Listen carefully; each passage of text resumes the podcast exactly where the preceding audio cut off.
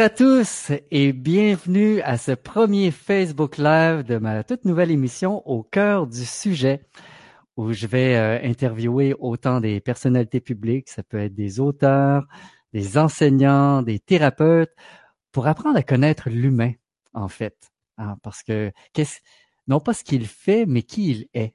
Parce qu'aujourd'hui, il, y a beaucoup d'informations, même beaucoup d'entrevues, je dirais, par rapport à ce que ces gens-là font, mais peu par rapport à qui ils sont. Hein, qu'est-ce qui, qu'est-ce qui les habite? Qu'est-ce qui est important pour eux autres?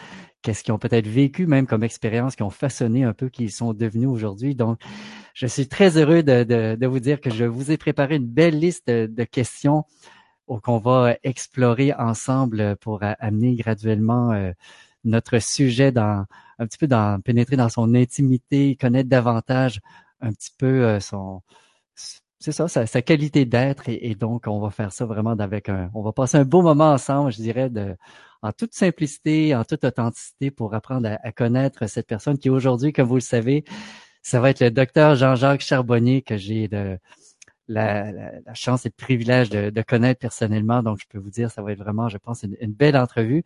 Et si jamais parmi vous, il y a certaines personnes qui ne connaissaient pas encore docteur Charbonnier, de façon générale, ben c'est un médecin réanimateur anesthésiste de la région de Toulouse en France, qui en fait a écrit 15 euh, livres à ce jour et qui porte euh, de façon générale sur le sujet, bon, euh, sur les, expériences de mort imminentes, qui a renommé les expériences de mort provisoire et qui touche un peu ce, sujet-là, ce sujet-là.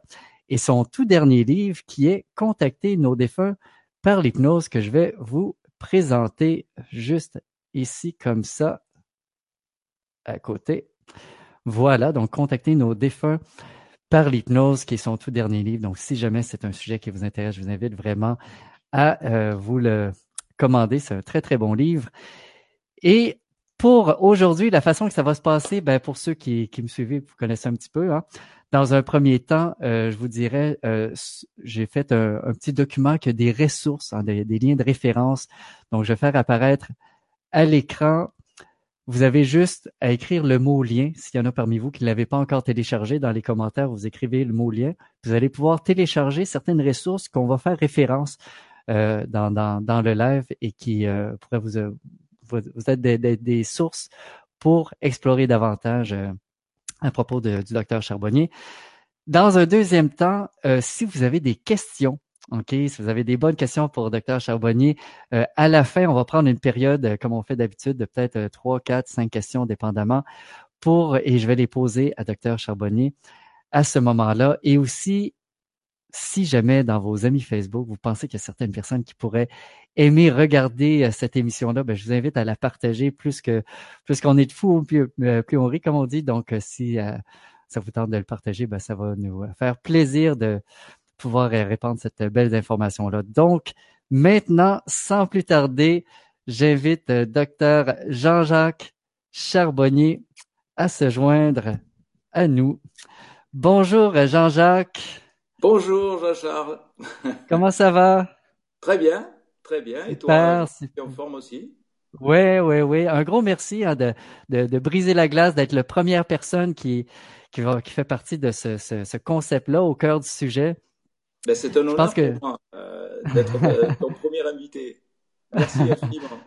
Ah, ben écoute, ça, fait plaisir. Et je pense que ce type d'entrevue-là, c'est pas quelque chose qui t'est arrivé souvent par le passé, hein? Ben non, parce qu'on me pose toujours les mêmes questions. Et là, euh, aller fouiller dans mon intimité, ce rôle psychanalytique, ça, je pense que ça, ça peut être intéressant pour mes lecteurs ou pour ceux qui viennent m'écouter en conférence. On connaît pas très bien l'homme finalement, on connaît plus le conférencier ou l'écrivain. Ben oui, ben oui, et c'est pour ça que, ça, je pense que ça va être très intéressant parce que comme autant ceux qui, te connaissent depuis longtemps, ben ça va permettre justement d'avoir euh, accès à des, informations qu'on ne retrouve peut-être pas dans tes livres ou même dans certaines autres entrevues. Donc, euh, ça va être très intéressant d'explorer ça avec toi.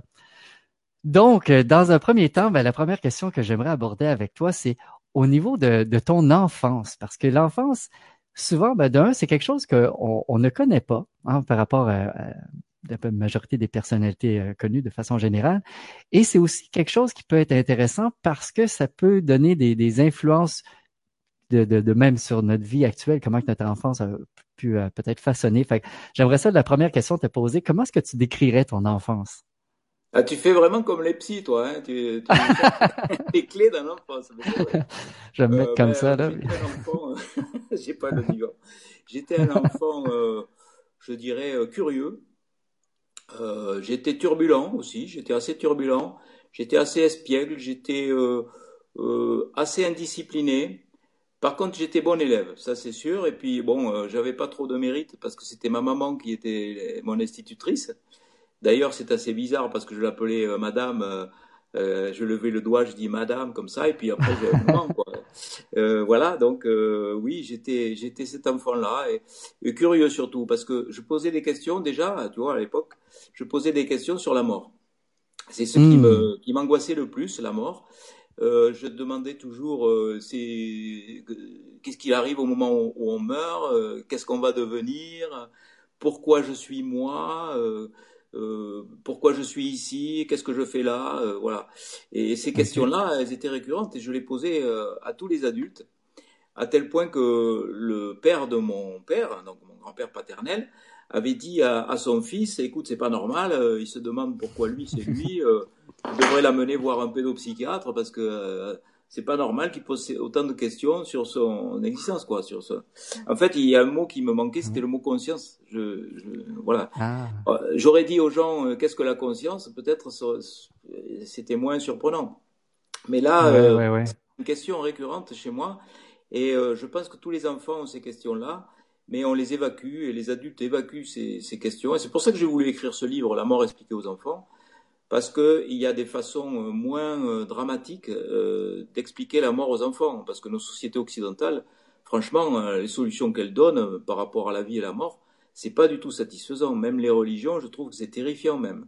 Quand on te dit, eh ben, tu vas mourir et au moment où tu vas mourir, il faudra attendre le jugement dernier, et là on décidera si tu vas aller en enfer ou au paradis en fonction de si tu as été sage ou gentil ou, ou méchant, quoi. Et euh, ouais, ouais, ouais. Puis moi, quand je demandais, mais euh, c'est quand le jugement dernier, on me disait, ben, c'est quand tout le monde sera mort. Euh, moi, ça vraiment, ça me faisait peur, ça. Ah, et très longtemps, j'ai eu peur du noir à cause de ça, parce que je hmm. m'imaginais être dans, dans, les, dans mon cercueil, tu vois, en attendant que tout le monde soit mort pour être jugé. C'est terrifiant, ce qu'on propose aux enfants. Ah, on ouais. compte, mais c'est terrifiant. et t'avais quel âge à ce moment-là? Oh ben, j'étais dans les 6, 7 ans, tu vois. C'est ah le moment où on pose le plus de questions sur la mort, et sur, sur la vie, sur, euh, voilà, sur tout ça, quoi. C'était, voilà. Donc j'étais cet enfant, euh, à la fois euh, bon à l'école, mais euh, très indiscipliné. Et j'étais régulièrement puni d'ailleurs. Ah oui Ouais, oui, parce que j'étais indiscipliné, je faisais, je faisais le couillon, voilà, je faisais rire mes camarades, et voilà, j'étais, euh, j'ai jamais été très discipliné, même maintenant. ça, me suit. c'est un des caractères qui m'a suivi. Ouais, ouais, ouais. Et, et poursuivre par rapport à, ce que tu mentionnes, euh, ton livre, euh, La mort expliquée aux enfants, est-ce que tu pourrais partager un petit bout de ce que, selon toi, qu'est-ce qu'on peut dire aux enfants quand ils posent cette question-là? Ben, il faut leur dire qu'il y a déjà des gens qui sont morts et qui sont revenus de la mort et qui ont fait des expériences et leur raconter euh, ce qu'ils ont vu. Euh, euh, c'est apaisant quand même. c'est beaucoup plus apaisant que raconter qu'il faut attendre d'être jugé.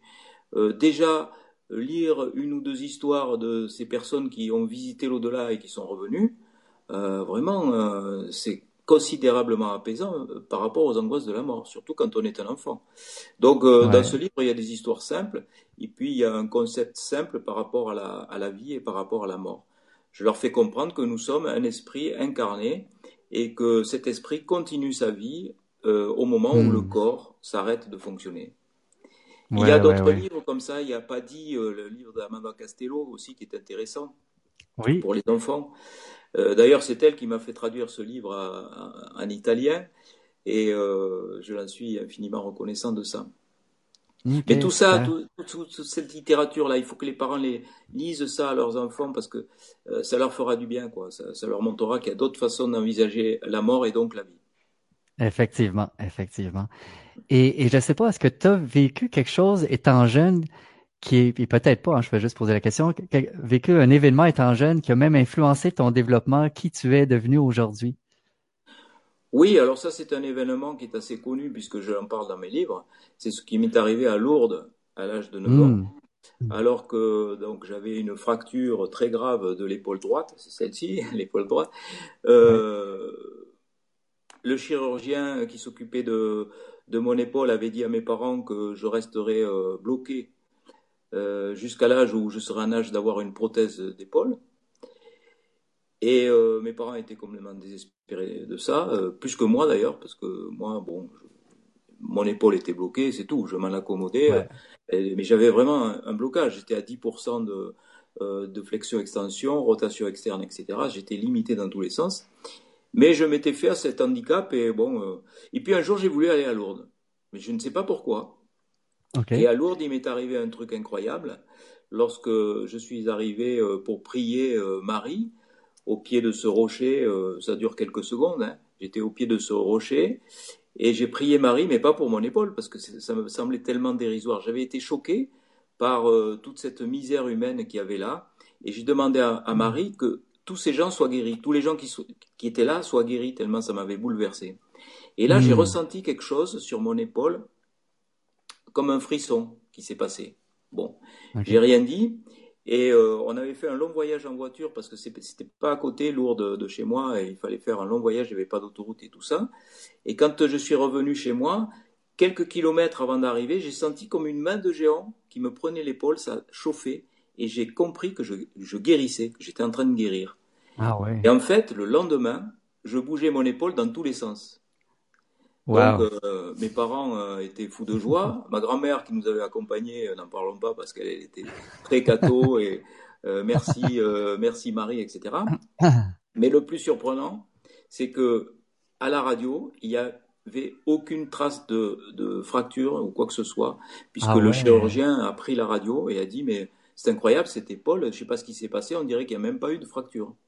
Donc euh, tout s'était rétabli, alors que l'épaule, la, radio, elle ressemblait, ma, tête de euh, d'humérus là, elle ressemblait à, un hérisson. Il y avait des, des, ostéophytes partout, tout était bloqué parce que euh, il y avait du cartilage, il y avait des os qui s'étaient mal reconstruits.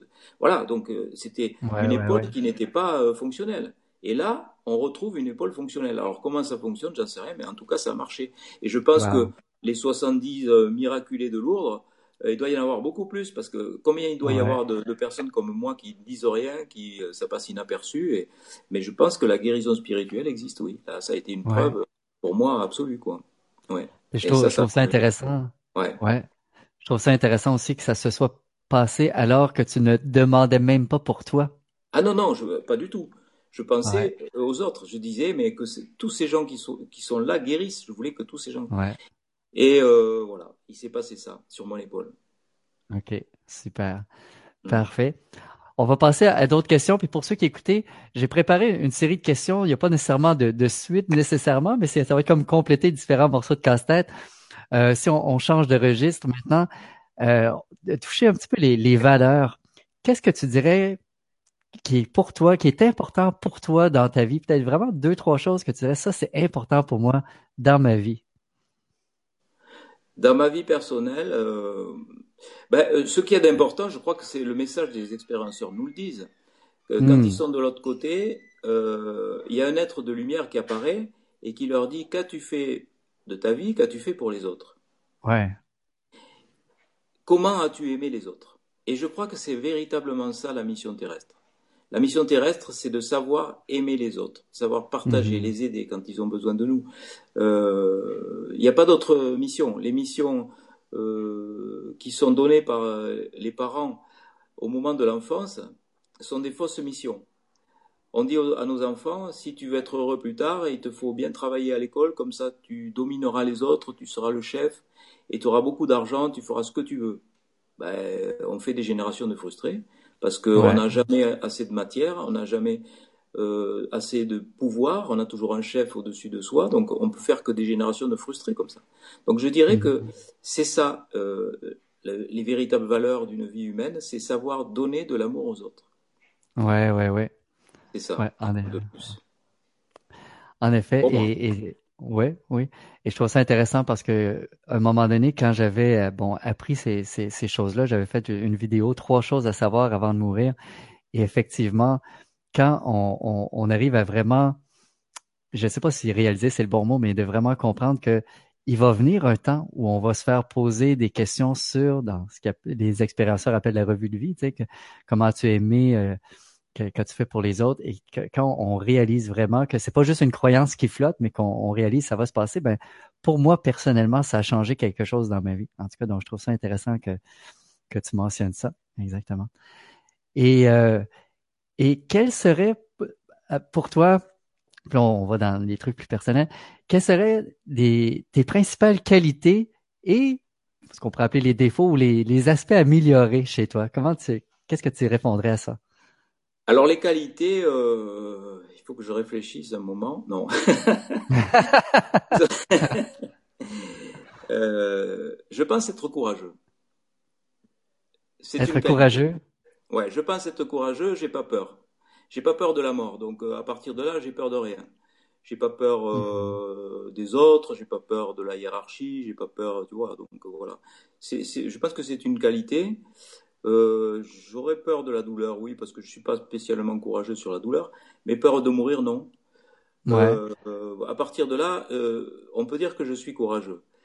Ensuite, de, quelle façon ça, ça, ça t'aide au niveau dans ta vie professionnelle? As-tu un exemple concret? Tu dirais que ce courage-là peut bah, je suis courageux parce que je fais bouger les lignes. J'ai pas peur.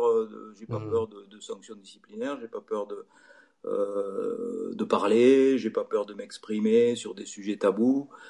Euh, j'ai pas peur de monter des projets qui peuvent paraître fous. Euh, j'ai pas peur euh, de, de, me confronter sur des plateaux télé à des détracteurs, ça m'est déjà arrivé. Euh, vraiment, rien ne me fait peur, quoi. Voilà, rien ne me fait peur. Alors c'est un, c'est un, une qualité, mais c'est aussi un défaut. C'est aussi un défaut parce que euh, d'être comme ça, ça peut, euh, ça, ça, peut rendre quelqu'un euh, de, de, cette espèce d'électron libre euh, totalement indiscipliné. Ça, ça, peut, ça, peut, ça peut paraître un petit peu dangereux pour certains. Parce que je suis un électron libre, quelque part. Je, je n'appartiens au, au, mouvement sectaire, religieux, philosophique ou quoi. Je suis inclassable. Et à partir de là, je ne représente que moi-même et mes idées. Et euh, ça peut être aussi un défaut parce que je te dis, il y a le côté euh, indiscipliné qui peut quelquefois me jouer des tours. De, parce que c'est pas parce que j'ai pas peur de sanctions qu'on peut, que je ne peux pas en, subir, par exemple. Ouais. Pour l'instant, je n'ai pas eu, mais bon, ça, ça pourrait arriver. Ensuite, euh, l'autre qualité, je dirais que je suis euh, quelqu'un qui, qui va se donner sans compter. Euh, qui hmm. ne compte pas son énergie et qui a beaucoup d'énergie. Je crois avoir beaucoup d'énergie pour faire les choses. Par exemple, samedi prochain, je vais à hier, je vais faire dans la même journée trois ateliers de trois heures et demie et une conférence. Mais à la fin de cette journée, je ne serai même pas fatigué. Je serai euh, boosté par l'énergie que j'aurai reçue. Donc ça, c'est une, qualité. Mais le défaut de cette qualité, c'est que en revanche, il arrive des moments où je suis complètement épuisé, où je peux plus rien faire. Ça m'est arrivé il y a quelques jours. Je n'arrivais plus à rien faire, mais même des, des choses euh, Donc là, il faut que je me couche et que je dorme 12 heures d'affilée, tu vois. Et là, je me recharge et c'est reparti. Mais euh, c'est un défaut parce que je ne sais pas suffisamment euh, réguler mon énergie. Je suis trop dans la générosité, dans le don et, et euh, bon, euh, je peux arriver en situation, pas de burn-out, mais d'épuisement où je vais plus pouvoir avoir d'énergie sur moi, quoi, être capable de faire des choses simples. Voilà. Ouais. Euh, ensuite, euh, qu'est-ce qu'il pourrait y avoir euh, Oui, je suis euh, euh, autre qualité qui est un défaut, je suis obstiné. Je suis je... suis têtu. Quand je veux quelque chose, j'y arrive. On m'a toujours dit, mais tu seras jamais docteur parce qu'il faut être dans une famille de docteurs pour être docteur. C'est des études. Qui... J'ai dit non, moi j'arriverai à être docteur. Je serai un jour, un jour docteur. Bon. Et voilà. Et mon obstination a fait que. Mais quelquefois, ça peut jouer des tours parce que quand on est têtu, euh, on n'écoute pas trop les autres. Hmm. J'ai aussi ce défaut, c'est-à-dire que euh, je suis à l'écoute, tu vois, on va me donner des conseils, quelquefois ils sont bons, quelquefois, quelquefois ils, sont, ils sont moins bons. Et moi, je vais dire oui, oui tout le temps. Je vais dire oui, oui, vous avez raison, machin. Et puis, je, je, je pense à ma tête, vas-y, parle, euh, hein, je fais ce que je veux. Ouais. Tu vois Et, et c'est un peu, pour la personne qui s'est, qui euh, a donné de l'énergie pour, euh, pour m'apporter quelque chose, c'est un peu décevant quand même. Donc, Ouais, je ouais, ouais. être un, un petit peu plus à l'écoute. Je crois que je suis pas assez à l'écoute quand je suis dans mon truc, euh, c'est fini, quoi. Je suis un taureau dans le lion, euh, voilà. On peut me dire des arguments euh, contre, euh, tout ça, même s'ils sont bons, je vais pas savoir suffisamment les, les écouter. Donc, Hmm. c'est aussi un défaut. Ouais, ouais, ouais. Ah, ben c'est intéressant. Et euh, j'en profite pour dire, on on est 267 personnes en ce moment. Merci à tous ceux qui sont là. Et j'ai Ah, vu super. passer euh, autant, j'ai vu Marc Leval qui est là, Marie-Joanne Croteau qui est là. Ah, Il y en a des, des, des bons amis qui, qui sont là. Merci à, à tous. Et il y en a peut-être d'autres que, que, que je connais qui, qui sont pas là. Puis j'en profite pour mentionner, hein, euh, je vois des, co- des commentaires passer un, un petit peu. Euh, mais moi, à la fin du live, je, je relis tout. Donc, si vous avez euh, des, des questions ou des choses comme ça, vous pouvez le- les, les écrire à ce moment-là. Euh, prochaine question pour toi, mon ami. Pour le De quoi psy. Oui, oui. Alors, docteur Charbonnier, Oui, je vous écoute. de quoi êtes-vous le plus fier de vous dans votre vie? Euh, sans hésitation, je dirais euh, mes enfants, ma famille, Hmm. ma fa- mon épouse euh, Corinne, mes enfants Laurent, Damien. Euh, je crois que ce qui m'a le plus le plus interpellé dans ma vie, qui m'a le plus ému et qui, m'a le plus touché dans, dans toute ma vie jusqu'à présent, c'est vraiment la naissance de mes enfants. Hmm. C'est quelque chose d'extraordinaire. Et ça, euh, les parents qui, ont, qui connaissent cette, cette joie, ils savent bien de quoi je parle. Quand on voit arriver un être de chair comme ça, qui arrive avec euh, son esprit euh, sur cette planète, et Ouais. que on se dit que c'est une partie de soi quelque part qui est, à- qui est arrivée là, c'est un miracle. Chaque fois, c'est un, un miracle. Comment un spermatozoïde a-t-il été sélectionné par la Ouais. membrane de l'ovocyte? Une fois qu'il est rentré dans l'ovocyte, hop, tout se ferme, elle exclut tous les autres. Mais c'est c'est un truc de fou. Comment elle fait? Euh, Comment euh, un individu est créé? On sait très bien comment ça se passe. Il y a un œuf, il y a deux cellules qui deviennent 4, puis 8, puis 16. Ça, c'est facile à concevoir. Mais comment des cellules arrivent-elles à se différencier Hmm. en tissu myocardique pour faire un cœur, en os, en viscères Comment se fabriquent les yeux, le nez? Personne n'est foutu de comprendre comment ça marche. Ouais. Personne. Ouais. Euh, c'est un mystère, c'est un miracle chaque fois. Et on n'est pas suffisamment euh, étonné de ça, je trouve. Euh, c'est Ouais. tellement banal, mais c'est tellement miraculeux aussi. La Ben vie oui. dans un corps et cette vie qui va devenir un homme, une femme, qui va évoluer dans sa vie pour faire des, des missions plus ou moins spirituelles, mais qui vont faire appartenir à un grand tout qui nous rassemble. On a l'air d'être éloignés les uns des autres, mais on est tous rassemblés. Il y a une image qui me plaît, c'est celle de, c'est pas, elle n'est pas de moi, mais je l'ai reprise. C'est celle des îles. Euh, nous sommes comme des îles perdues dans l'océan. On a l'air euh, d'être éloignés, mais on est tous reliés par le fond. On appartient Ouais. au même socle. Mais on a ces expériences dans les euh, TCH, on les a aussi dans les expériences de mort provisoire. Les gens font cette expérience du tout. À un moment donné, ils disent je- j'ai eu l'impression d'être unis à la conscience universelle, mais aussi à tout le monde, à tous les êtres, à Ouais. tout le vivant. Donc c'est euh, oui, ça c'est très fort. C'est ce qui m'a étonné le plus dans ma vie. Ouais. Ouais. En effet, c'est quelque Il chose, y a ça, et puis il y a. Oui. aussi de l'autre côté, mais ça c'est aussi par rapport à la vie et la mort, euh, le retour à la vie après un, un massage cardiaque. C'est une renaissance. C'est Hmm. complètement magique ça aussi. Ça, je me souviendrai toujours de la première fois où j'ai assisté à ça. C'était en SAMU. Ah. Euh, c'était un truc incroyable. C'est une femme qui téléphone, elle dit euh, euh, venez vite, etc. Mon mari vissait une ampoule dans la cuisine et il est tombé. Et, il- je crois qu'il est mort. Et puis venez vite, vite. Et puis elle raccroche. Donc on savait même pas où elle était. Elle a rappelé Ah ouais. plus tard, quelques minutes plus tard, donc de perdu pour le rappeler. En disant qu'est-ce que vous foutez? Vous n'êtes Eh ben non, on n'a pas votre adresse. Donc, enfin, temps perdu, etc. Je passe sur les détails. On arrive là, euh, ce, ce, malheureux était euh, allongé sur le carrelage de sa cuisine. On avait fait sortir euh, sa femme et ses deux enfants, et on commence les manœuvres de réanimation. Moi, j'étais là euh, comme euh, observateur, puisqu'à l'époque, j'étais pas encore réanimateur, et c'est le réanimateur qui me commandait en me disant sous clavière, machin truc. Donc voilà, j'étais là, j'exécutais. On est resté une demi-heure là, à masser et à réanimer.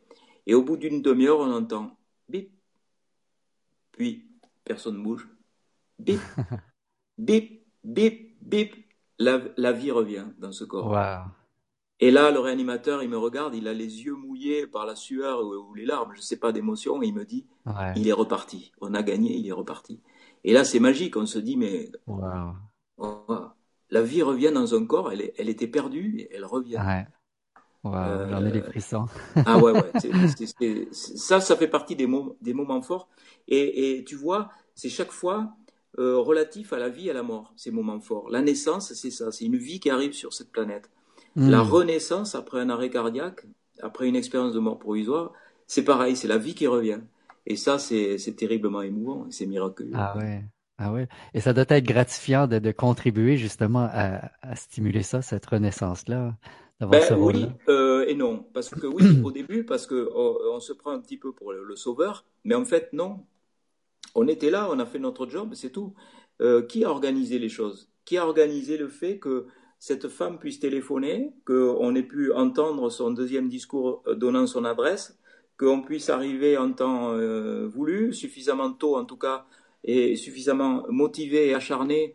Il y a des réanimateurs qui auraient peut-être arrêté avant, pour espérer de voir repartir un cœur. Donc c'est pas nous qui avons décidé tout ça. Je pense que nous on est là avec notre savoir mais euh, il y a quelque chose, une énergie beaucoup plus forte que celle des réanimateurs qui euh, réaniment et qui tuent aussi hein, des gens. Hein. Ça marche pas, ça marche pas du tout. Hein. Donc euh, voilà, c'est pas nous qui décidons, c'est le grand architecte, je crois. Ouais, mais ouais, ouais. Pas franc-maçon, je le dis, mais je pense qu'il y a un grand architecte. Est-ce que c'est déjà arrivé, ça, ça, ça me passe par l'esprit, que tu réanimes quelqu'un puis qui était en colère contre toi parce qu'il était trop bien de l'autre côté? Oui, ah oui? exactement. Ah je le raconte d'ailleurs dans un de mes livres. Une personne qui m'a qui m'a carrément engueulé parce qu'elle voulait pas revenir et que c'était tellement bien de l'autre côté qu'effectivement euh, elle, ne, voulait pas euh, être réanimée. Donc euh, voilà, hein, on fait pas que des heureux. Hein. ouais ouais. une autre question pour toi. Bon, ça touche un peu ce qu'on a parlé là, mais quel est un des, des, souvenirs que tu chéris le plus, un de tes plus beaux souvenirs? Ah, il y en a tellement. Euh, c'est vrai, des, des, souvenirs. Euh, bon, je passe sur le côté familial parce que c'est toujours des souvenirs très émouvants qu'on a la famille. Et ça, c'est assez personnel. Mais après, euh, dans ma vie, je dirais professionnelle et dans dans ce qui nous passionne tous les deux, sur ces expériences de mort provisoire. Ouais. Il y a plusieurs euh, choses qui m'ont euh, bouleversé, qui m'ont fait frissonner. Ces grands colloques internationaux auxquels j'ai participé avec les plus grands noms euh, scientifiques des, des, personnalités qui s'intéressent à ces sujets, comme Raymond Moody, comme Mario Beauregard, que tu connais bien, bah oui. comme Eben Alexander, comme Pin Van Lomen, des gens qui s'occupent de physique quantique aussi, qui sont bah, Philippe Guillemont, euh, et il y a Emmanuel Ransford. Enfin, je je peux pas les citer tous parce que je vais je vais forcément en oublier et, et les vexer. Je sais que j'en oublie, mais il y a eu beaucoup de personnes comme ça qui m'ont marqué et qui m'ont donné de grandes émotions lorsqu'on partageait ensemble ces grands moments où il y a des milliers de personnes qui viennent nous écouter. J'en profite pour dire que la prochaine fois, ça sera le 6 mars, euh, 6 avril, pardon, au Grand Rex. Donc là, il va y avoir 3000 personnes. Ça, ça va être un, un gros événement. Ah De nouveau, reparler de tous ces sujets passionnants, mais d'une autre façon, d'une façon mhm. originale, mais j'en dis pas plus. On en saura plus dans quelques semaines, fin octobre. Et puis, il y a euh, des grandes avancées, je pense. Et euh, je pense en particulier à euh, ce colloque international qui a eu lieu, le premier colloque international, on l'oublie bien souvent et c'est dommage, organisé par une jeune fille qui s'appelait et qui s'appelle toujours, pardon, Sonia Barcala, Sonia Barcala, qui à l'âge de 29 ans a réussi la performance de réunir 2600 personnes à Marseille, pour, à Martigues, pardon, pour parler de ce sujet. C'était la première fois. Hmm. Et là, il y a eu une émotion, un frisson euh, continu durant toute cette journée, quoi, rassemblé autour de ah autant de monde autour de ce sujet, c'était formidable. Et puis, euh, il y a d'autres moments d'émotion, comme euh, tu sais que j'ai dirigé une thèse de doctorat en médecine. Oui. Et lorsque François Lallier a soutenu cette thèse, j'étais là, bien sûr, en tant que directeur de thèse, et il a reçu la mention très honorable avec félicitations du jury. Euh, c'est assez rare en médecine qu'on donne cette, cette récompense suprême. Euh, j'étais là pour partager ce moment avec lui, d'autant plus émouvant que dans euh, sa thèse, on a pour la première fois, à ma connaissance, dans un document officiel de médecine, parlé de CAC et de CIE, de conscience, hmm. de conscience intuitive extraneuronale et de conscience analytique cérébrale, d'une conscience totalement délocalisée. Et euh, j'en profite aussi pour dire que euh, François Lallier vient d'éditer un livre que j'ai là. je fais la pub euh, pour les. je ne sais pas si vous le voyez. Oui, oui, c'est parfait. Mystère, le mystère des expériences des morts, de mort imminente. Voilà, le mystère des expériences de mort imminente.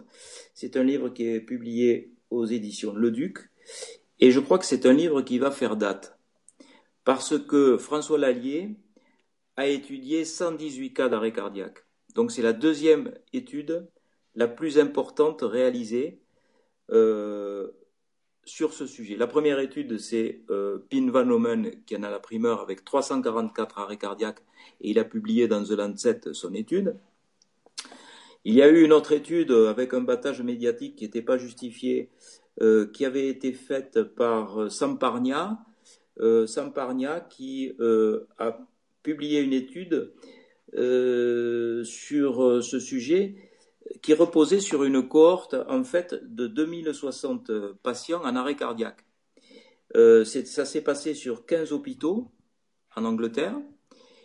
Et euh, les médias ont dit c'est l'étude la plus large jamais réalisée. Euh, donc elle devance celle de Pin Van Nummel qui était à 344, mais pas du tout, parce que quand on lit l'étude en anglais, on s'aperçoit que sur les euh, 2060 euh, personnes euh, qui sont en cause, il s'agit de 2060 arrêts cardiaques, que sur ces 2060 arrêts cardiaques, 330 ont été réanimés, 140 euh, personnes, 140 d'entre eux étaient interrogeables et 101 personnes seulement ont été interrogées. Alors que dans la thèse de ah. François Lallier, 118 personnes. Donc c'est à peu près pareil, mais ça veut dire que euh, le battage médiatique qui a, eu, qui a eu lieu autour de cette étude de Samparnia, euh, la, la, presse, la grande presse grand public a, titré euh, l'étude la plus large au monde jamais réalisée, plus de 2000 personnes étudiées en arrêt cardiaque. C'est faux, c'est 101 personnes. Donc, dans, cette, dans ce livre, Le mystère des expériences de mort imminentes, que j'ai préfacé avec plaisir, François Lallier parle de la théorie quantique de la conscience, de ma théorie de conscience intuitive extraneuronale et de conscience analytique cérébrale. Et vraiment, il fait avancer le schmilblick parce que il euh, propose, vous connaissez pas au Canada le schmilblick, c'est un, terme qui dit euh, il fait avancer les choses. Il y a des expressions comme ça. C'était un jeu en France, c'était un vieux jeu où il fallait deviner une chose qui s'appelait le schmilblick. Alors voilà, c'est resté. Même les gens qui utilisent ce, mot ne connaissent même pas la signification souvent, parce que c'est tellement mieux. Et euh, donc, dans, ce, dans ce livre, il propose une autre façon de concevoir à la fois l'expérience de mort imminente, qu'il qualifie lui-même d'expérience de mort provisoire, comme le fait Mario Beauregard, et euh, aussi d'introduire la théorie quantique, euh, Pin Van Neumann avait fait un petit peu ça euh, aussi euh, dans son livre, mais là, il le fait en utilisant la conscience intuitive extraneuronale et la conscience analytique cérébrale. Donc voilà, je suis très content de ce livre et je vais le défendre avec vigueur parce qu'il mérite vraiment d'être d'être défendu. Ah, ben c'est super ça. ça, pourrait être intéressant que, que, je fasse un, un Facebook ah Live avec lui éventuellement. Oui, oui, absolument. Il te faut le recevoir. l'accepte. oui, oui. Super. Prochaine question pour toi. On a tous vécu dans notre vie des, des moments, parfois que c'est des situations difficiles, mais que par la suite, on se rend compte que ça se transforme comme en positif par la suite. Est-ce que tu as un mm. exemple comme ça dans, dans ta vie, tu dirais? Ah oui, il y en a plusieurs. Il y a plusieurs exemples où euh, on se dit mince, ah là là, j'ai vraiment pas de chance. Mais pourquoi il m'arrive ça à moi? Euh, Pourquoi, puisque je suis dans la bonne direction, euh, il m'arrive telle ou telle chose qui, on a l'impression, fait une barrière. Et en fait, quand on avance, on s'aperçoit que c'était pas une barrière, c'était au contraire un accélérateur. Mais ça arrive très souvent, très très souvent. Et là, la, la, dernière qui m'est arrivée, c'est pour ça que je, vais en profiter pour, euh, pour donner ce scoop. Je l'ai déjà annoncé pas sur, sur Facebook, sur ma page, euh, donc mes suiveurs euh, l'attendent peut-être. La dernière fois que j'ai publié sur ce sujet, j'ai eu beaucoup de, j'ai eu beaucoup de, likes et j'avais annoncé que plusieurs milliers de likes j'ai eu sur cette ce simple post. J'avais annoncé que euh, j'ai abandonné 50% euh, de mon activité d'anesthésiste pour me consacrer à la TCH. J'avais trouvé effectivement une personne qui acceptait de prendre 50% de mon poste et 50% du poste d'une autre personne.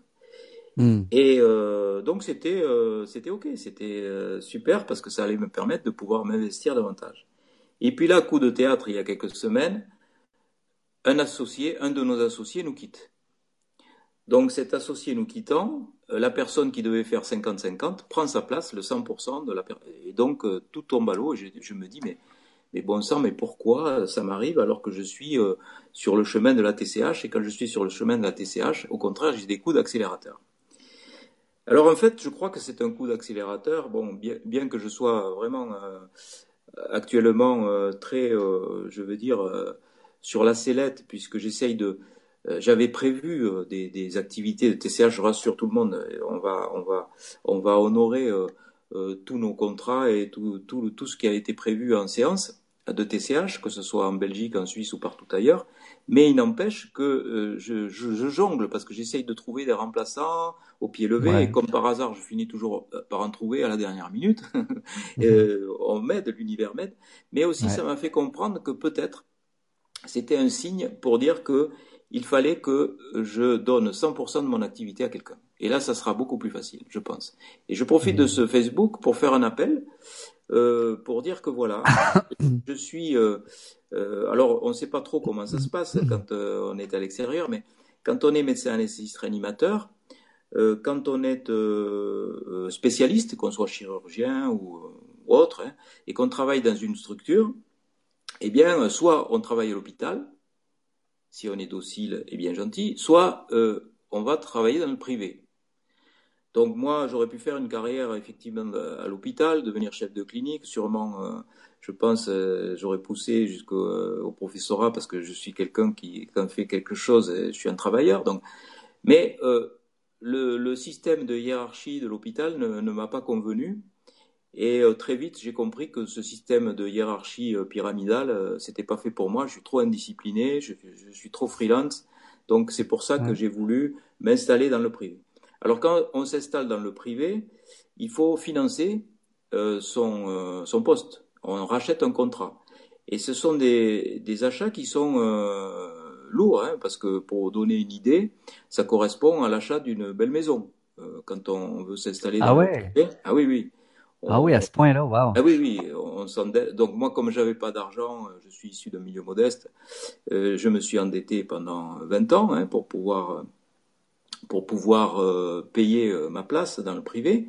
Et je me suis dit, je récupérerai tout ça au moment où j'arrêterai mon mon travail. alors là, je suis dans une situation où je suis dans un établissement Bon, à Toulouse, je dis pas lequel parce que c'est interdit de faire la publicité euh, sur Facebook.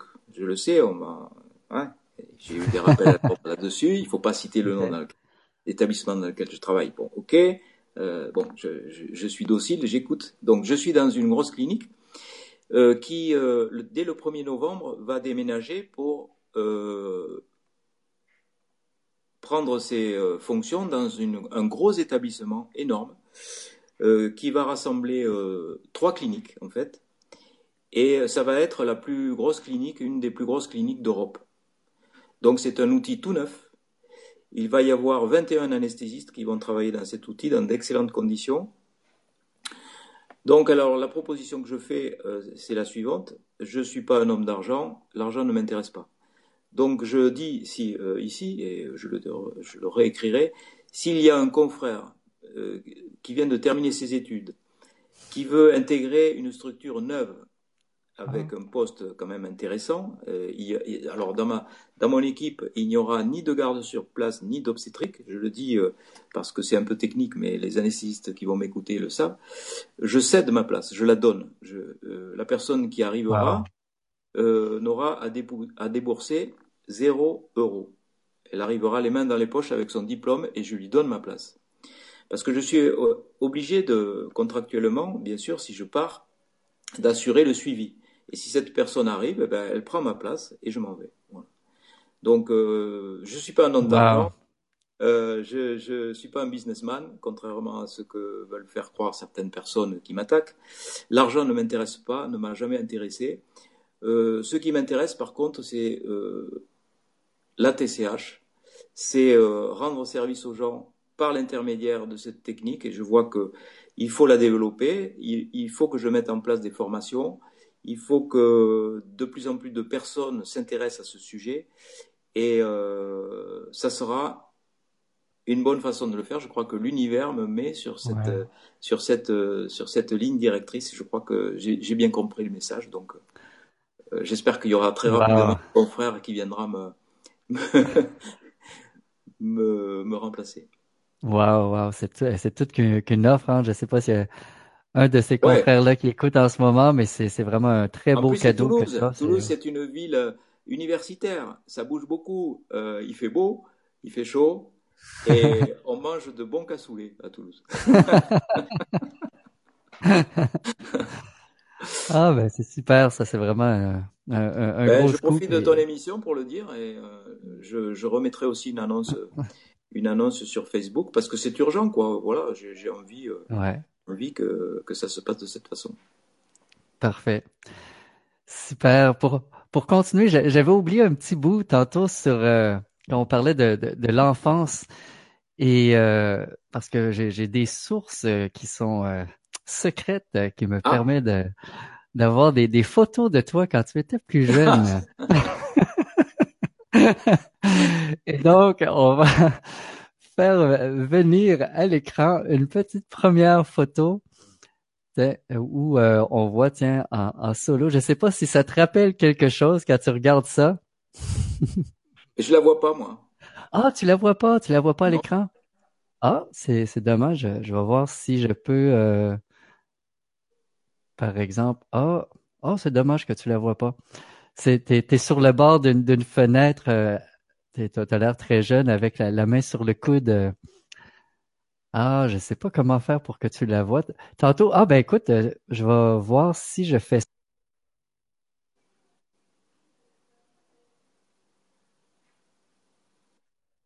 Non, je vois pas. Je, je vois, vois pas non plus comment tu as eu une photo de moi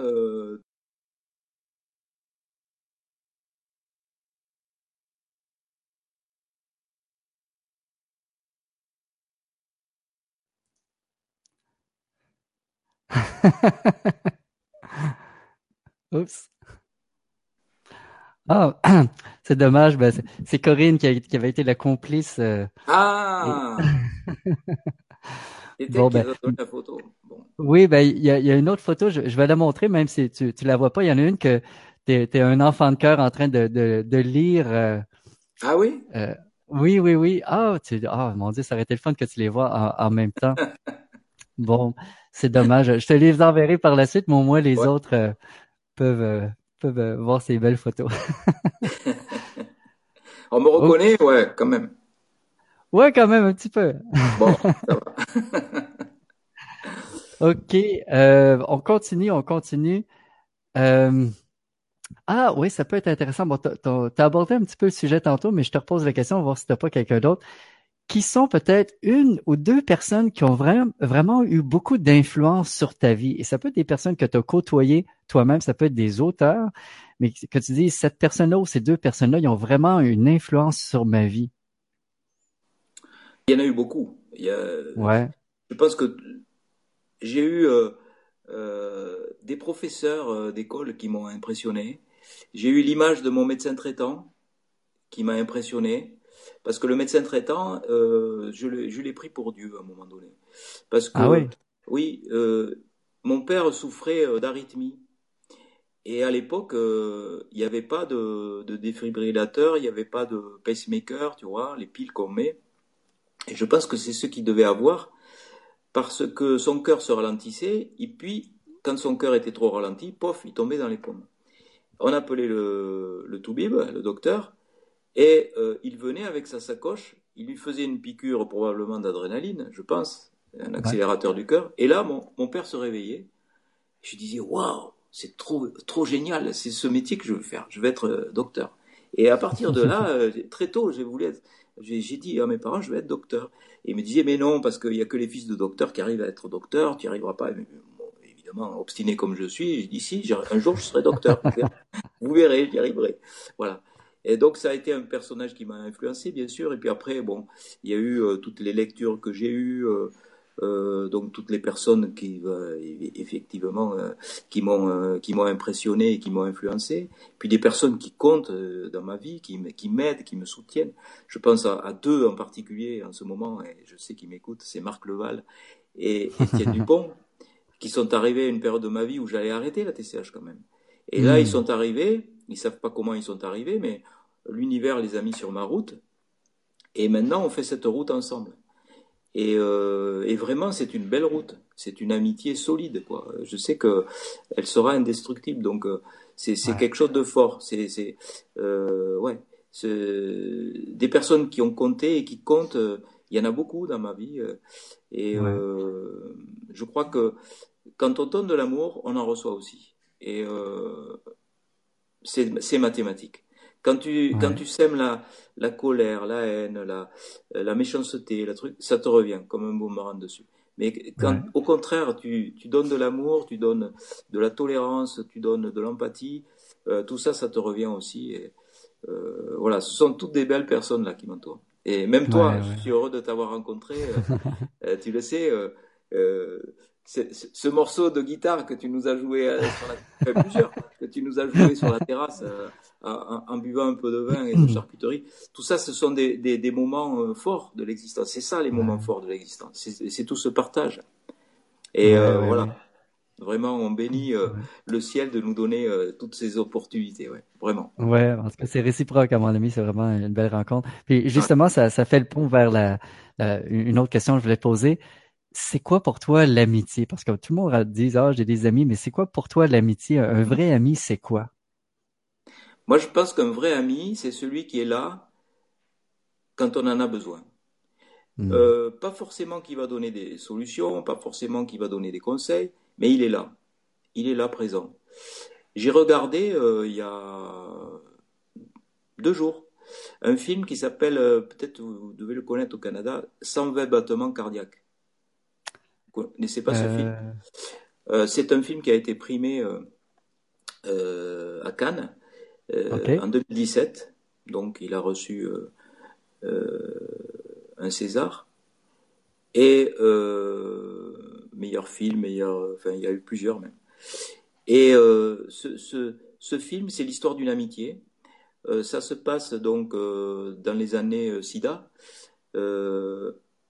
ACT UP est une, donc une association de personnes victimes du sida et plus que le SIDA Action, ils ont vraiment bouleversé les, euh, les mentalités, ils ont fait des opérations coup de poing, ce sont eux qui ont mis un préservatif géant à l'obélisque, enfin, ils ont fait des, des, grosses opérations. Alors le film, on, on voit euh, Act Up, euh, c'est assez, assez flou, il y a, il y a, il y a, il y a toutes ces réunions et cette façon d'applaudir comme ça en faisant ça pour pas que la parole soit inaudible, enfin tout un tas de codes comme ça, et puis ça focalise progressivement sur l'amitié de deux hommes, une amitié qui est magnifique, avec des relations de cœur exceptionnelles, des relations charnelles aussi très, je veux dire, qui, qui, sont filmées avec beaucoup de pudeur, beaucoup de tact, et c'est très beau, euh, même cet amour physique mmh. entre ces deux hommes, c'est très beau, c'est très bien filmé. Et là, euh, on voit un des deux, donc qui va mourir, il l'accompagne jusqu'à la fin, il est dans son appartement, il est avec euh, sa, maman, la maman de celui qui va mourir, ils partagent cette fin de vie ensemble, jusqu'au bout, il est là. Il est là jusqu'au bout, il va même respecter ses, dernières volontés, qui étaient étranges, c'est une histoire qui a existé, mais euh, c'est bien euh, ce qui s'est passé. Il a voulu que ces cendres soient répandues euh, de façon théâtrale au moment d'une au moment d'une réunion d'un laboratoire festoyant voilà. Donc on voit c'est les dernières images du film on voit les euh, Act Up qui arrive au milieu de ce banquet avec euh, euh, du champagne, des toasts, cette pyramide de verre. Et avec une musique incroyable. On voit Act Up qui arrive et qui répand les cendres de, ce pauvre de ce, pauvre garçon au milieu du banquet et il vient sous les cris horrifiés de ceux qui ah festoient. Et il est allé jusqu'au bout, même au-delà de la mort, il est allé jusqu'au bout de son ah amitié pour euh, réaliser euh, son, euh, son rêve et ses, ses, dernières volontés. Donc je crois que c'est ça l'amitié vraiment. C'est l'amitié, c'est partager jusqu'au bout les choses même les plus difficiles. Mais bien souvent, dans les, dans, dans lorsque les choses bien difficiles arrivent, eh ben, il n'y a plus d'amis. Quoi. Les vrais amis restent, mais euh, je le vois, euh, des gens qui hmm. ont des graves maladies, on les fuit, des gens qui ont un deuil très, très très très euh, douloureux comme la perte d'un enfant, on les fuit parce que les gens fuient le malheur parce qu'ils ont peur que ça soit contagieux et ils veulent même pas partager ça quoi. Ça ce sont pas des amis. Je suis désolé, c'est pas ça l'amitié. L'amitié c'est beaucoup plus fort que ça. Mais c'est très beau aussi quand ça arrive. Ouais ouais. Ah, c'est bien, merci. Mm. Euh, on arrive vers la vers la fin. Une question pour toi. À combien de pourcentage dirais-tu que tu crois qu'il existe une vie après la mort? Ah ben là, je suis pas euh, de ceux qui disent euh, je suis à 99,9% sûr. Je suis à 100% sûr. Je suis à 100% sûr. Pour moi, ça ne fait pas l'ombre d'un doute. Et, quelles sont les, évidences qui t'amènent à, penser ça? Ben, C'est ma vie. Simplement. C'est euh, ce qui m'est arrivé au moment où j'ai pas pu réanimer ce, patient. C'est ça a commencé là, mais pour moi déjà là ça devenait une évidence. Lorsque j'ai ressenti cette présence qui sortait de ce corps par la tête, alors que euh, je veux dire, euh, j'avais pas du tout, euh, hein, j'étais pas du tout euh, dans un état de, conscience modifié, et pourtant j'ai ressenti cette présence qui partait, comme le décrit Raymond Moody dans les expériences de mort partagée. J'ai eu cette expérience de mort partagée, et puis mes recherches et mes études euh, me font dire, ben oui, c'est obligatoire, il y a une vie après la mort, parce que sinon tout ça n'existerait pas, tous ces témoignages n'existeraient pas, tout ce qui est vécu en TCH n'existerait pas, euh, c'est une évidence. Alors, la démonstration ne peut pas être scientifique, parce que euh, les sciences telles qu'on le, conçoit, malheureusement, sont trop restrictives. C'est comme si on, hmm. on, regardait avec une toute petite lorgnette comme ça l'ensemble de l'univers. Ça focalise sur des détails et puis euh, euh, tout le reste est occulté. Euh, pour que quelque chose soit scientifiquement reconnu, il faut que ça soit reproductible et mesurable. Voilà. Alors là, c'est scientifiquement reconnu comme une vérité. Mais il y a des choses qui ne sont ni reproductibles ni mesurables. Est-ce que l'univers est mesurable? Non. Est-ce qu'il est reproductible? Non plus. L'amour, c'est pareil. Euh, l'empathie, c'est pareil. Euh, la vie après la mort, eh ben c'est pareil. C'est pas mesurable et c'est pas reproductible. Mais pourtant, ça existe. Et c'est là où euh, le raisonnement est illogique. Ils disent, puisque ce n'est pas démontrable scientifiquement, ça n'existe pas. Ben non. Il y a des choses qui existent et qui ne sont pas encore démontrables scientifiquement. Simplement, il faut avoir l'humilité de reconnaître que nos sciences sont trop restrictives. Elles sont trop mhm. restrictrices et euh, euh, elles, ne permettent pas d'appréhender un phénomène qui nous échappe totalement. Peut-être qu'un jour, on arrivera à avoir euh, des éléments de mesure reproductible, mais pour des raisons éthiques, on peut pas faire des expériences en faisant comme dans le film l'expérience interdite, provoquer des arrêts cardiaques et puis revenir. Ouais, ouais, ouais. Ben, ce sont, de toute façon, ce sont des témoignages. Donc, alors les témoignages, c'est pas scientifique. Ouais, mais à mhm. ce compte-là, euh, euh, rien euh, ne nous prouve que Napoléon a existé, puisque tout repose sur des témoignages. rien ne nous prouve que l'ours blanc existe si on ne l'a pas vu soi-même. Donc tout ça repose sur des, des, témoignages. On est bien obligé de croire ceux qui ont vécu ces expériences. Enfin, moi, ça me semble tellement évident. Ouais, ouais, ouais. Je te dis, pour moi, ça ne fait pas. je ne suis pas à 99,9%, pas du tout. Je suis à 100% sûr oui, que nous avons une vie après la mort et que ça continue après, et que l'esprit euh, chemine avec euh, donc euh, une évolution spirituelle obligatoire. Mm-hmm. Et, et, pour moi, à tout le moins, ce qui, ce qui me, ce que je trouve le plus convaincant, c'est tout le phénomène des perceptions véridiques, en fait. Oui.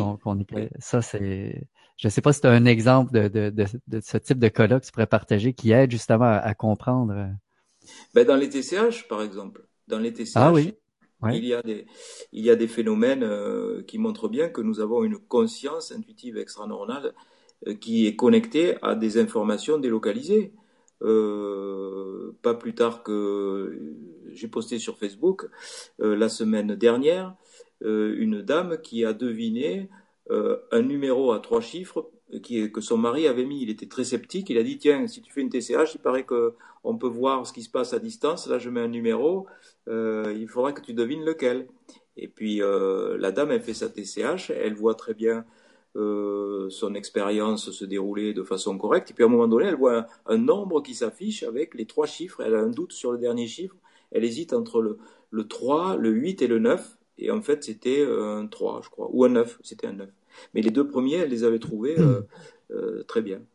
Donc, euh, expérience-là, il y a cette expérience de cette femme qui voit son fils dans un supermarché avec un manteau jaune et un bonnet gris, alors qu'elle ne connaissait, pas cette tenue. Et pourquoi elle le voit? Elle a peur, parce qu'on est censé voir les décédés. Qu'est-ce qui est arrivé à mon fils? Il lui tarde de, de, rentrer chez elle. Et au moment où elle rentre chez elle, son mari, ce gars, descend par la porte du passager son fils revêtu d'un manteau jaune et d'un bonnet gris. Son père venait de lui acheter cette tenue improbable. Donc là, je veux dire, euh, où vient, d'où vient l'information? Elle est bien allée la, pêcher quelque part. Euh, là, il faudra quand même qu'on m'explique comment c'est possible. Euh, voilà. Donc, il y a tout un tas de. De toute façon, à partir du moment où on admet qu'il y a une vie après la mort, qu'on a une conscience intuitive extra-normale, relié à la conscience analytique cérébrale et qu'au moment où la conscience analytique cérébrale se met en sourdine, on a accès à cette source d'information, eh ben, les choses qui étaient inexplicables deviennent rationnelles. Donc on est obligé de, euh, d'en passer par là, je dirais. Après, peut-être qu'on va, qu'on va affiner tout ça. Mais déjà, euh, euh, on, le, on l'appréhendait depuis pas mal de temps ces, expériences de sortie de corps, euh, ces expériences euh, qui montrent que oui, euh, la vie continue lorsque le cœur s'arrête. ça fait quand même pas mal de temps qu'on est au courant. Et puis depuis mars 2001, on sait que dans les 15 secondes qui suivent l'arrêt cardiaque, on n'a on a plus d'activité électrique. je veux dire, ça a du mal à circuler l'information, hein, parce que là, mais les gens, c'est une information qui est transgénérationnelle. Depuis des générations, on dit aux gens, personne n'est revenu de la mort, lorsque le cœur s'arrête, c'est fini, on est mort. Et mhm. euh, c'est très récent. Hein euh, je regardais encore un film euh, il n'y a pas longtemps où on voyait Humphrey Bogart, c'est un, acteur de cinéma, qui est dans un policier. On entend le bruit d'une détonation de, de, pistolet, et puis on voit un homme allongé sur les bords, sur les quais de la Seine, et Humphrey Bogart qui se précipite et qui met sa, il met sa, son oreille contre le thorax et il dit il est mort. Et oui, le cœur s'est arrêté. Il n'a pas fait de massage cardiaque. À l'époque, on n'en faisait pas. Donc c'est pour la première fois dans l'histoire de l'humanité qu'on revient de la mort clinique. La première fois. Et c'est la première fois qu'on a autant d'expérience. Et on en aura de plus en plus parce que euh, les secours euh, vont être de plus en plus présents, les défibrillateurs euh, automatiques arrivent. je veux dire, hmm. le discours est de, de, hmm. moins en moins marginal puisque les gens enfin osent parler. Et, je suis content parce que dans mon livre, Contacter nos défunts par l'hypnose, les TCHistes ont signé de leur nom, prénom, nom, Donc on peut les retrouver, on peut authentifier tous les, euh, tous les témoignages qui sont là. Alors qu'à l'époque de Raymond Moody, dans les années 70, quand il a publié ce livre Life After Life, vous regarderez, mais il n'y a que les initiales. On pourrait tout aussi hmm. bien dire qu'il a inventé tout ça. Tout simplement parce que les gens avaient peur à l'époque de témoigner. Ils avaient peur de raconter les disciples, ils avaient peur d'être pris pour des fous. Aujourd'hui, euh, c'est pas presque l'inverse, mais on n'en est pas loin. Les gens aiment parler de leurs témoignages et ils aiment partager et euh, mm. ça fait un bien fou. Ils se rendent, à quel, ils se rendent compte à quel point ils peuvent rendre intéressant ces expériences. Euh, je m'amuse à euh, publier sur, enfin c'est pas un amusement, c'est quelque chose, c'est plus que, euh, c'est vrai que ça m'amuse parce que euh, ça, ça bouleverse tellement, ça fait tellement bouger les lignes que ça m'amuse. J'ai dit, ah, il y en a encore qui vont dire, ah là là, il y en a encore une comme ça. Comment c'est possible? Mais euh, je, je, je, je, mets ces témoignages avec euh, les noms et les prénoms. Il est rare, il est très rare, parce que je demande toujours l'autorisation de publication avant de publier sur Facebook. Il est très rare que la personne me dise non, je veux pas être apparaître sur Facebook. Pourtant, euh, je veux dire, euh, bon, elle est sûre qu'elle va recevoir des, euh, des, des tracteurs qui vont dire, ouais, ouais, etc., vous avez été victime d'une hallucination, etc. Mais non, elles n'ont pas peur d'apparaître sous, le, sous leur identité, et je les remercierai jamais assez, parce que c'est comme ça qu'on va avancer. C'est comme ça, lorsque les gens euh, oseront dire ce qu'ils ont vécu lors de ces TCH, lors de ces arrêts cardiaques, lors de ces anesthésies aussi. Pendant les anesthésies, il y a des gens qui vivent des choses. Euh, moi, je hmm. m'en aperçois parce que les gens me parlent, mais j'ai des collègues, euh, bon, plus fermés, on va pas aller leur dire ce qui s'est passé, évidemment. Mais moi, j'ai beaucoup de témoignages comme ça, dans ce sens. C'est les gens, merci, merci de, euh, de partager ça avec nous parce que c'est grâce à ça que les choses vont avancer. Super. Dernière question pour toi, puis j'invite ceux qui, ceux qui écoutent, si vous avez une question à poser à Dr Charbonnier, vous pouvez l'écrire maintenant. La question que j'ai pour toi, tant que psychologue. Non, non. Comme tu le sais, bon, les expérienceurs, les, médiums, les mystiques rapportent que quand on, s'incarne, on a une mission de vie, un contrat d'âme, peu importe le nom qu'on lui donne. Qu'est-ce que toi tu répondrais à la question quelle est ta, ta, mission de vie ou un élément ou des éléments de ta mission de vie? Qu'est-ce que tu répondrais à ça? Mais j'aimerais bien la connaître, ma mission de vie, parce que tu vois, je la découvre au, fil de mon existence. J'ai vraiment l'impression d'être euh, dans une petite barque avec de toutes petites rames, euh, qui a des grosses vagues qui arrivent et qui me poussent dans une direction, que de temps en temps, euh, euh avec mes petites rames, j'essaye de jamais d'aller à contre-courant, mais euh, de ne pas chavirer, tu vois. Je, je, je m'équilibre comme ça, glac, glac. Et je sais pas très bien où je vais, mais j'y vais. et, et en toute confiance en plus parce que chaque fois que euh, j'ai voulu, euh, au début surtout, euh, ramer à contre-courant, je me suis ramassé. Chaque hmm. fois que j'ai voulu aller dans une direction qui ne m'était pas montrée, je me suis ramassé. Donc là, je me dis, bah, tant pis, c'est ma route, c'est mon destin. Je ne parlerai pas de mission, mais c'est mon destin. On m'a mis sur la route de la médecine, en m'envoyant ce médecin généraliste. On m'a mis sur la route de la réanimation et de l'anesthésie en me confrontant à ce patient, euh, alors que je me destinais à une carrière de médecin généraliste que je ne suis pas parvenu à réanimer. On m'a euh, montré la direction des médiums en me poussant donc euh, à assister à des séances de médiumnité en direct. Et c'est là que j'ai eu aussi des expériences que tu connais, que je raconte. On m'a poussé ensuite, on m'a poussé ensuite à faire de l'hypnose, puis de la TCH. J'ai rien demandé on m'a vraiment indiqué euh, ces directions-là. Maintenant, euh, on m'a envoyé des bonnes personnes, Étienne et, et, Marc, euh, pour que tout ça fonctionne au mieux. tout s'ouvre dans cette direction. Je vais pas, je vais sûrement pas ramer à contre-courant. C'est pour ça que je, fais cette proposition. je dis, ben, décidément, il faut que j'arrête l'anesthésie et que je mhm. fasse de la TCH de façon euh, exclusive. Donc euh, voilà, euh, je crois avoir compris ça de l'univers. Je me laisse porter par tout ce qui est indication. Lorsque je reçois trop de signes qui me disent il y a trop de barrières pour aller dans une direction, tu vois. Et c'est toujours, je m'en raconte après, c'est toujours des protections. C'est qu'il fallait pas que j'y aille. C'est que vraiment il fallait pas que j'y aille. Et mhm. euh, bon, je vais pas, je vais vexer personne, donc je, je, ne, je ne vais pas détailler, mais euh, c'est vrai. lorsque j'ai trop de barrières pour aller dans une direction, pour aller à un rendez-vous donné, ça veut dire qu'il fallait pas que j'y aille. Et je n'y vais pas parce que j'insiste pas. Il faut être dans le lâcher prise. S'il y avait une grande leçon à tirer dans tout ça, c'est ce que j'ai dit encore euh, au téléphone. Euh, j'ai eu euh, mon fils avant-hier qui se fait un peu de soucis par rapport à sa profession, c'est dur, etc. Il veut faire au mieux, il n'arrive pas. Et il est désespéré. C'est comme ça que les dépressions s'installent, quand on, on, se sent complètement dépassé. Je lui ai dit la chose suivante. Il te faut être dans le lâcher-prise. Tu fais de ton mieux, ça c'est sûr. Et puis advienne que, pourra, advienne que voudra. C'est pas toi qui décide. C'est là-haut que ça décide.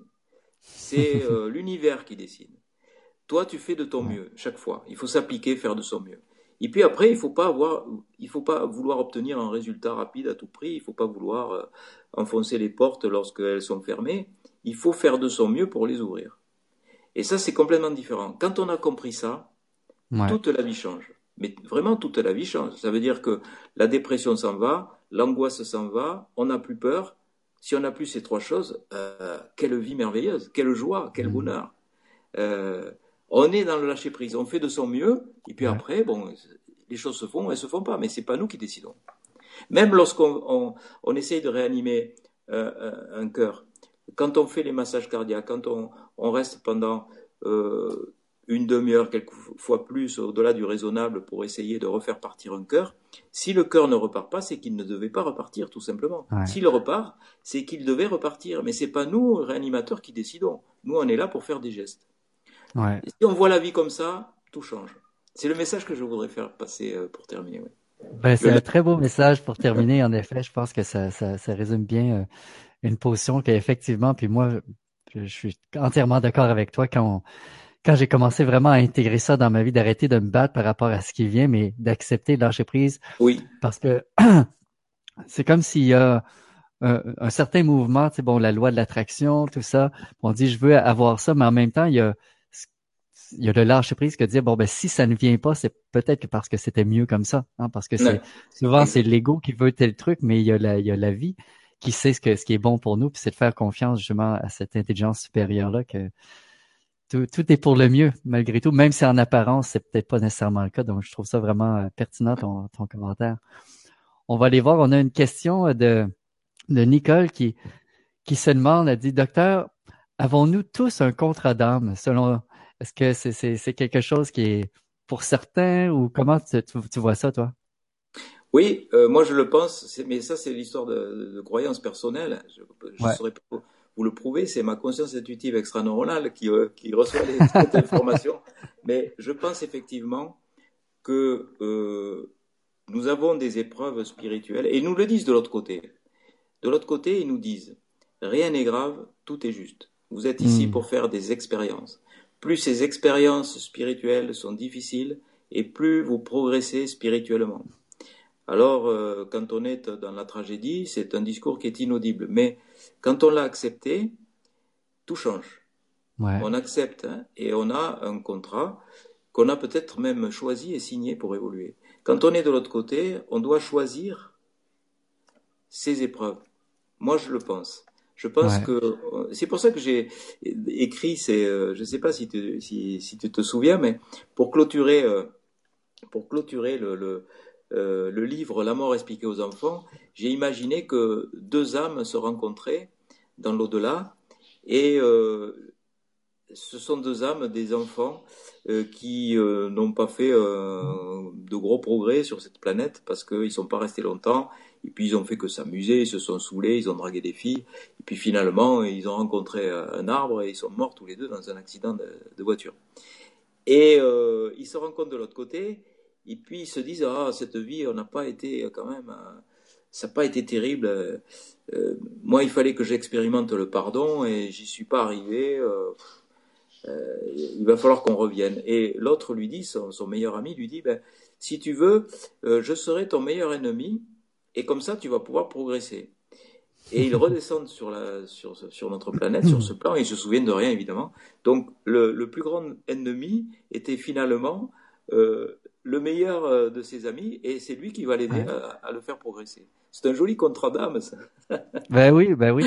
Et, et ben selon les expérienceurs, c'est aussi quelque chose qui semble exister. Hein? Oui, absolument.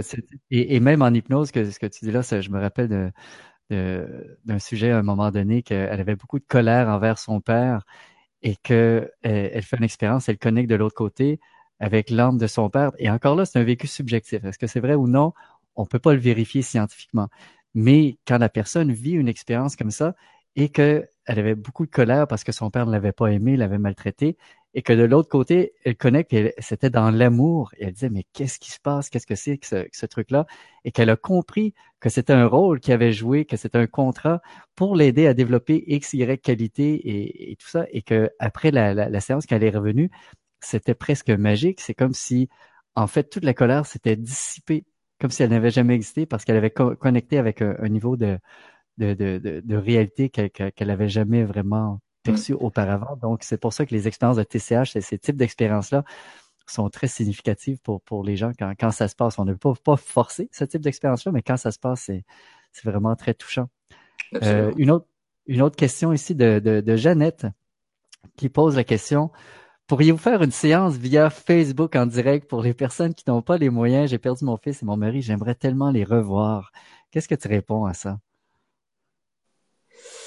Alors, euh, faire une séance en Facebook euh, direct pour les personnes.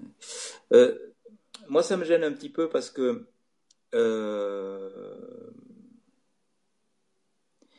on fait fait, fait pas ce genre de choses comme ça. C'est d'ailleurs pour ça qu'on n'a pas voulu commercialiser des, des vidéos ou des pour que les gens puissent faire ça. Je crois que c'est une expérience. Euh, qui doit être euh, forcément faite avec un certain nombre de précautions. Ouais. On ne peut pas balancer ça sur des réseaux sociaux, euh, c'est, euh, ça deviendrait n'importe quoi. On ne peut pas se passer de ces, cette prière de protection qu'on fait avant les contacts, cet égrégore de prière qu'on fait en se tenant la main. C'est une expérience humaine qui doit être faite en groupe, ensemble ou à titre individuel. Euh, c'est un petit peu comme si on distribuait des, tablettes de Ouija à tout le monde sans précaution. Ouais. Euh, non, moi je, ne suis pas d'accord pour faire ce genre de choses euh, comme ça, de cette façon-là. C'est trop, c'est trop intime, c'est trop personnel, et puis il faut prendre ses précautions. On, ne peut pas contacter le monde des esprits n'importe comment. Hein. C'est pas un jeu. Euh, euh, le spiritisme pour s'amuser, faire tourner les tables, les tablettes de Ouija, n'importe comment. Non, moi je suis pas favorable du tout, et je pense même que c'est dangereux. Donc il faut des précautions, il faut être là. Euh, il faut qu'on fait une expérience en groupe, il faut que cette expérience soit collective, il faut qu'on soit tous dans l'aventure, il faut qu'on soit présent. Donc il y a ces trois heures et quelques d'ateliers, quelquefois c'est quatre heures, et puis il y a après le suivi. les mhm. gens nous écrivent, on reste en contact, les TCHistes, on, les, on les suit. Euh, à n'importe quel moment, presque je dirais du jour ou de la nuit, ils peuvent nous écrire par mail ou, nous téléphoner. Et là, je remercie encore euh, l'équipe de Marc Leval. il y a une personne, une salariée, salariée euh, qui est exclusivement réservée au management des personnes, c'est-à-dire à recevoir les coups de téléphone, à classer les différents cas en fonction donc des, des ressentis, etc. Donc c'est un travail, euh, euh, oui, ça peut pas se faire sur, Facebook, euh, par les réseaux sociaux, non, c'est pas possible. Ouais, effectivement, d'avoir un, support, ça c'est important d'être encadré dans ce type de, d'expérience-là, je pense c'est important. Ensuite, bon, après l'argent, comme je dis, moi, je, l'argent ne m'intéresse pas, mais il en faut quand même pour faire ces, ces ateliers euh, tu le sais puisque tu en organises, c'est c'est des, des, des la face de l'iceberg, c'est l'atelier en lui-même, mais après il y a tout euh, tout ce qu'il y a autour de l'atelier. Il faut deux heures pour le monter, autant pour le pour le défaire. Il y a tout le travail en amont, en aval. Il y a euh, une équipe qui s'occupe de la gestion. Il y a euh, j'ai un cabinet d'avocats qui s'occupe de moi. J'ai une société qu'il a fallu monter. Euh, science et hypnose, conscience et hypnose, pardon. Il y a, enfin, je veux dire, il y a des déplacements, il y a tout ça. Donc ça, ça, ça coûte de l'argent malheureusement. c'est obligatoire. Je ne sais pas si vous avez ce problème au Canada, mais je pense que non. Mais nous, en France, euh, tout ce qui touche au domaine de l'argent est forcément sale. C'est comme ça, c'est une mentalité. Dès qu'une personne prend de l'argent pour faire quelque chose, c'est de l'argent sale. Voilà. Mhm. Donc c'est de l'argent euh, euh, qui est, en ce qui concerne la TCH, qui est pris sur la détresse des gens. Enfin, il y, a, y a des gens qui tiennent ce discours. Euh, mhm. Voilà. Donc ça veut dire que les médiums euh, euh, qui reçoivent en consultation ne devraient pas se faire payer. Ça veut dire tout un tas de trucs. Alors qu'il y a un service rendu, il y a un échange qui est fait. Grâce à, cet échange qui est fait d'énergie, puisque l'argent c'est de l'énergie, je vais pouvoir me consacrer à, à, ça pleinement. Sinon, ça aurait tout simplement impossible. Et puis ça me donne une liberté totale parce que j'aime avoir mon mon, euh, mon statut d'électron libre, donc je ne dépends ni de structure financière publique, je ne demande pas un rond à, qui que ce soit, ni de structure privée, euh, j'aurais pu me faire financer par des labos, etc. Non, j'ai pas voulu. Tout ça, ou par des annonceurs, ou par la publicité, j'ai pas voulu non plus. Tout ça parce que euh, je tiens à garder mon statut indépendant de totale liberté. Voilà, c'est tout. Et euh, l'argent, on essaye de, de faire en sorte qu'il soit calculer au plus juste. Il nous arrive de, euh, lorsqu'on a des cas particuliers, d'offrir ces séances, d'avoir des invités. Euh, il, nous, est souvent arrivé d'avoir des invités, on a à toutes les séances. Donc, euh, s'il y a des difficultés financières, il faut que les gens nous écrivent, on étudie le cas et puis on voit ce qu'on peut faire. Mais on fait toujours le maximum pour ces cas-là. Donc, voilà mais pas par Facebook, non, pas, pas, pas, sur les réseaux sociaux, c'est trop dangereux, il faut prendre des précautions, il faut pouvoir encadrer les gens. En effet. Une toute dernière question.